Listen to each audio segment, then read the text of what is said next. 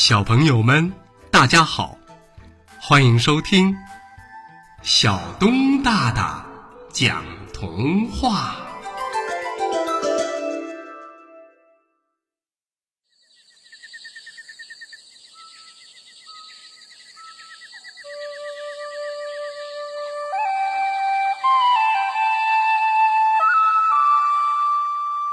老狼的邮递公司开张了，开张了！老狼新开了一家邮递公司，专给人邮递信件。老狼的尖酸刻薄是出了名的。老狼在公司门口支出了一个牌子，上面写着“招聘”两个字儿。燕子飞过来应聘，老狼说：“不行，不行。”你只有在夏天天气暖和的时候才能工作，冬天你就飞到温暖的南方去了，那我的信冬天可怎么办呢？燕子只好飞走了。其实老狼心里想的是，要是让燕子给我打工，工钱肯定会很多，这哪行啊？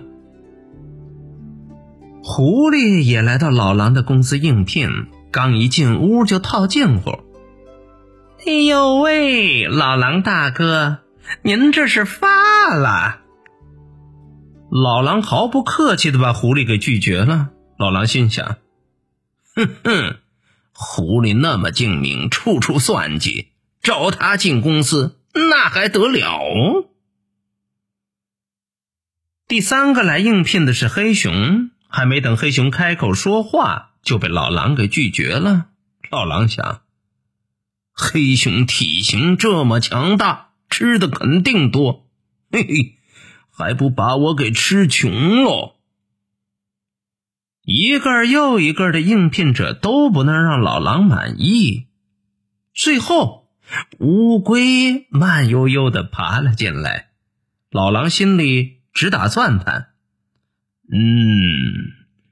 乌龟人老实，又能吃苦，工钱又不用给他太多，嘿，吃的又少，哎呀，简直是太划算了。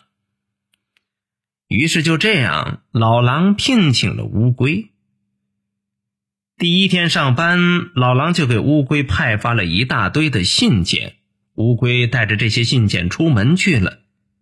而老狼呢，则是悠闲地喝着茶，等着乌龟回来。可是一天、两天、一个月、两个月、半年了，也不见乌龟回来。客人们都来投诉，说信件都没送到，耽误了大事。这下老狼的公司可赔惨喽，也开不下去了。唉，老狼心想，这都怪那只乌龟。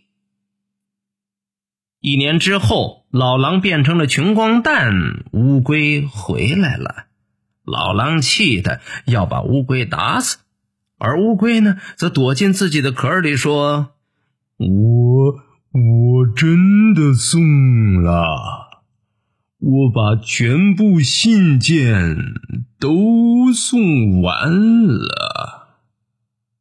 老狼说，人家当天写的信，你过了半年才送到，我的公司都赔光了。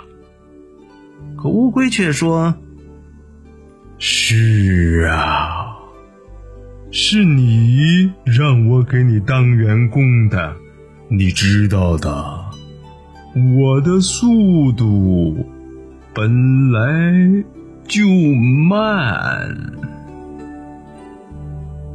唉，老狼这才领悟到，乌龟的速度本来就慢，而自己怎么那么笨，让他去送信，嘿，真的是聪明反被聪明误哦。好了，朋友们，童话故事《老狼的邮递公司》就为大家播讲到这儿，欢迎下次接着收听小东大大讲童话。